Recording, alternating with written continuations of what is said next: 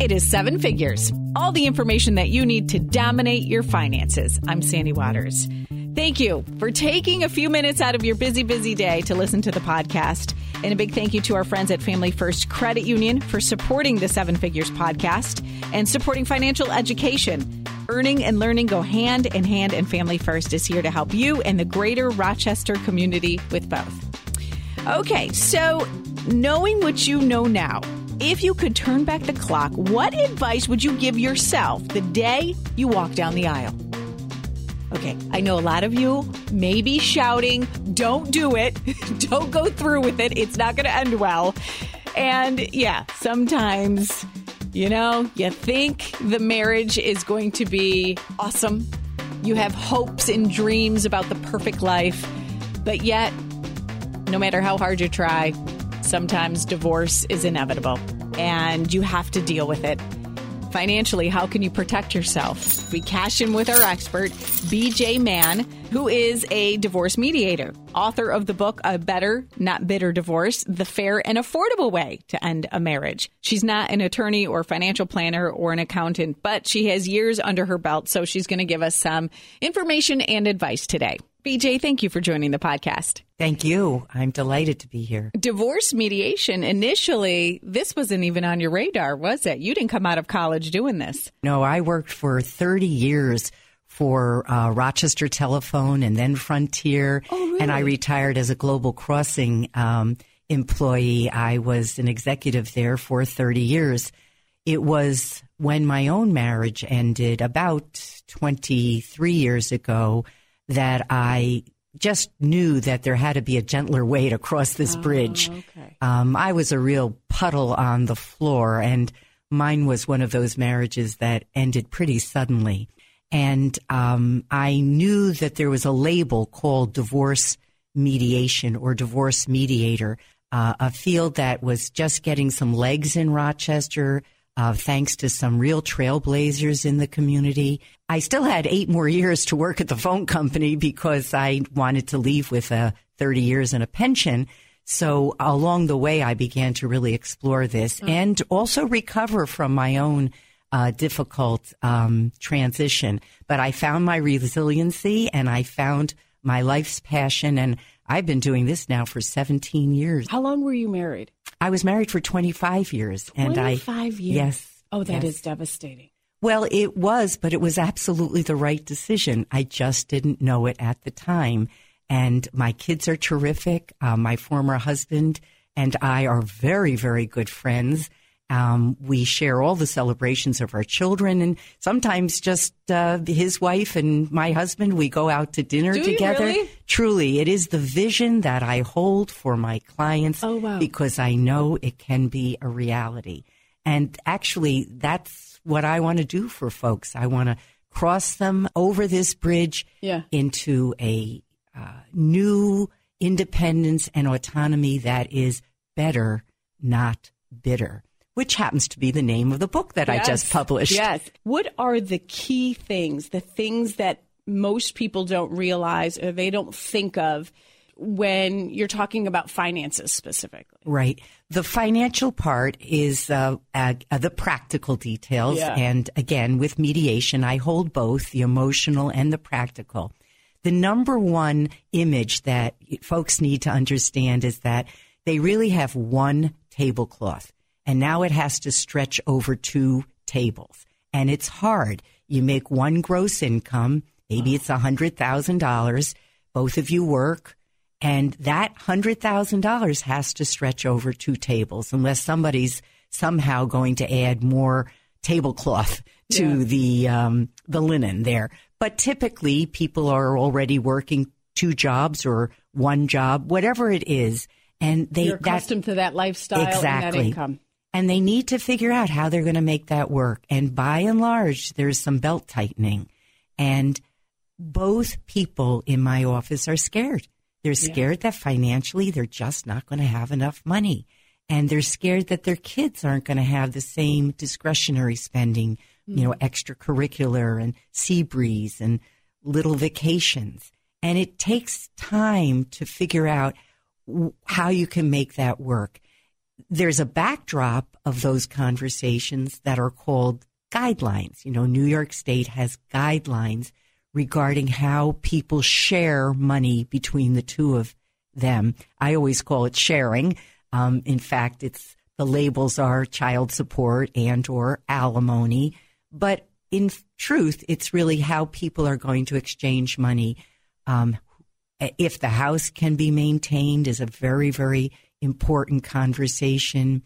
Um, who can stay in the house? Is okay, it possible? i I'm glad you brought that up because that is the biggest thing that I hear from people that I know that have been divorced. There's so much confusion and, and fighting over who should get the house. And sometimes in the midst of all the emotion and the anger, you just move out. Fine, keep the house. But is that a big mistake? Well, it's it's not so much a mistake emotionally or parenting wise because um, and also, you still have the rights to the equity in the house.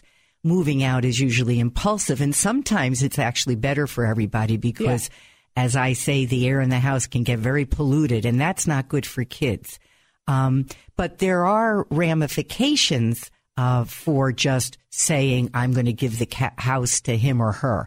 So, uh, first of all, you've got to get your name off the mortgage if your name is on the mortgage, and most people are jointly titled and yep. jointly mortgaged. So it's not a flip of the switch that just says, you know, now I own the house.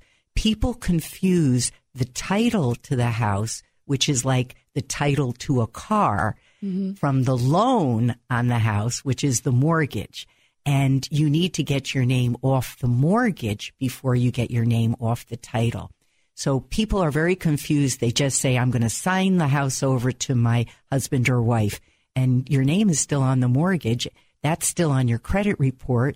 And that will preclude you from getting uh, credit if that mortgage isn't paid or just because your debt ratio is so high which is not to say that some people don't choose to keep their names on the mortgage and on the title for three, four years. Maybe the kids are just going to graduate from high school in a couple of years and both parents decide that's the best thing to do. That works, but you need to be very aware of the implications and have good things in your agreement that safeguard when the house will be sold and making sure that the mortgage will be paid on time. What people mostly do is refinance the house, take the other person's name off the mortgage, and at that time work out the details of how the person's going to be paid for the house. Sometimes there's a lot of equity in a house and sometimes not so much. Mm. It depends upon how long you've been there. People are also confused. They think the value of the house is what they're sharing. Well, they're sharing the value minus the mortgage, mm. and that number is much smaller. It can be 10, 15, or much larger, but you're not talking about the value of the house. You're talking about the net equity on the house. And sometimes it's so hard because there's so many emotions involved. Oh, it is. And again, you need somebody to guide you through that, yeah. whether it's a mediator or an attorney there are implications of that. Another thing you hear pretty frequently is, you know, I'll keep my retirement and she or he can keep the house. Right. They think the okay, retirement yeah. and the house are equal trade offs, but they're not because retirement dollars are pre tax. So if you have $100,000 in your retirement after taxes, you only have about $75,000.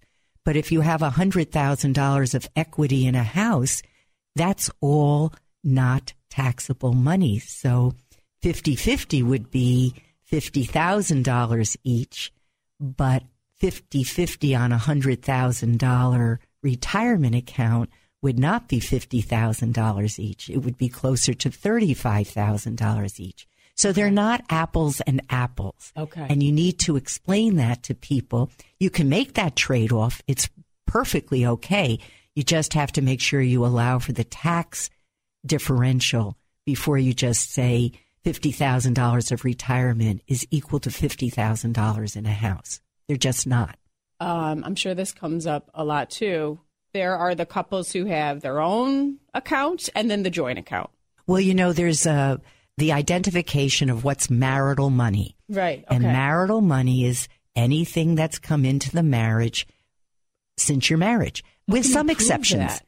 Well, you you do based on paper trail or records, but by and large, if you think about a couple starting out in their early twenties, um, and they have been married for fifteen years, chances are most of what they've accumulated is what we call marital. Second marriages are more problematic because the, perhaps you're getting married again when you're 35 or 40. Then you need to be much clearer about what you brought into the marriage and what you, you know, what was accumulated during your marriage. So there are paper records that could help that. There's also, if you're getting married for the second time, it might be useful to consider a prenuptial agreement. It's an interesting and important uh, concept, um, especially if you have assets when you're bringing into your marriage. But by and large, if you've started your marriage in your early 20s, most of this stuff is marital and and there are exceptions but we sort that out. We sort it out in mediation. And i want to emphasize i am not an attorney and i'm not a financial planner and i'm not a therapist either. I'm a very very well informed um, divorce mediator but my um, profession provides information. We don't give advice. So i'm never telling folks what to do. I'm explaining what the uh, implications of their thinking is And you've seen so many clients. Oh, I have. Over 17 years, I've seen over 2,000 clients. Um, So you know, you have a good feel of, okay, if you do this, chances are this is going to happen. right. Just making sure they're well informed about their options. Yeah. And one of the options that, you know, you make sure they're well informed about is, you know, how much money they need to live on independently. One of the uh, homeworks that people do in mediation is a budget. You got to figure out what both people need to live on so there are no surprises in the future. You don't want somebody nine months later to say, Oh my gosh, what was I thinking? I can't live on this. And that's important because um, budgets are the context for people to be feeling comfortable Yeah. That they either have a gap and they're going to have to cinch up, or maybe there's a little margin and there's still a lot of Seabreeze in their future or vacations in their future. But budgets are one of the cornerstones, as well as collecting the asset and the debt information. So you collect all the data. Here's the value of the house. Here's the value of my retirements. Here's the value of the bank accounts, um, maybe some mutual funds.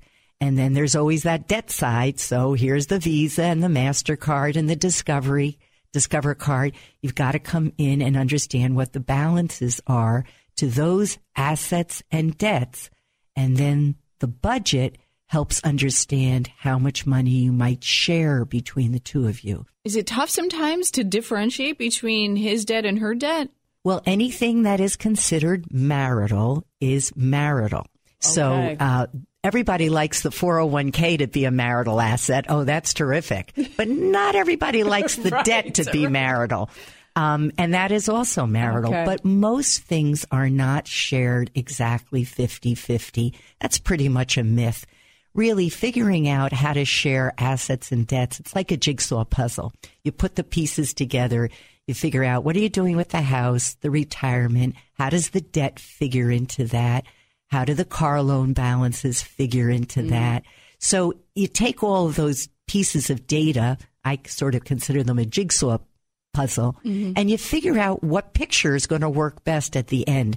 But rarely do things turn out precisely 50 50. It's just Yeah. a bit of a myth. And in fact, New York State is an equitable state, it's not a required 50 50 state. People have a lot of discretion about what they want to do in mediation, but there's also a lot of discretion even if they end up litigating. So um, it's uh, something that uh, people work out because they want um, to have a better future relationship, and nobody wants to feel taken advantage of. To choose mediation over litigation, obviously, it's more cost effective, right? Well, certainly, yes. But how do you how do you encourage your clients to put aside their emotions because that's sometimes why it goes to litigation, right? Because you're so spiteful that you just want to take him for all he has or take her for all she has Well, it, there in in mediation, there's a continuum of clients, Everybody who comes into mediation is sad. There's no question about yeah. that. But there's cooperating sad all the way over to the other side of punishing sad. Yeah.